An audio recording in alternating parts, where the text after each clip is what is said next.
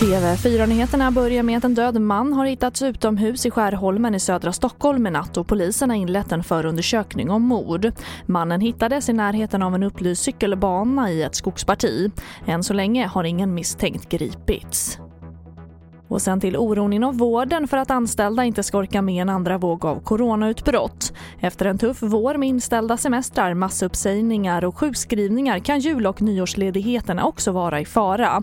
På länssjukhuset i Jönköping har nära 30 personer sagt upp sig under året bara på operation och IVA.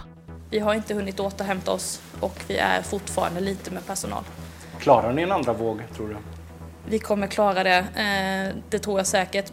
Men vi klarar det för att vi vrider och vänder på oss eh, och sliter.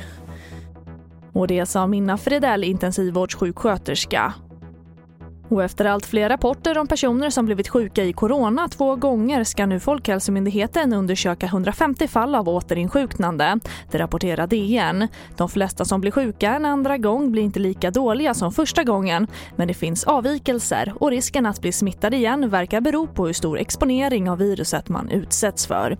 TV4-nyheterna, jag heter Charlotte Hemgren.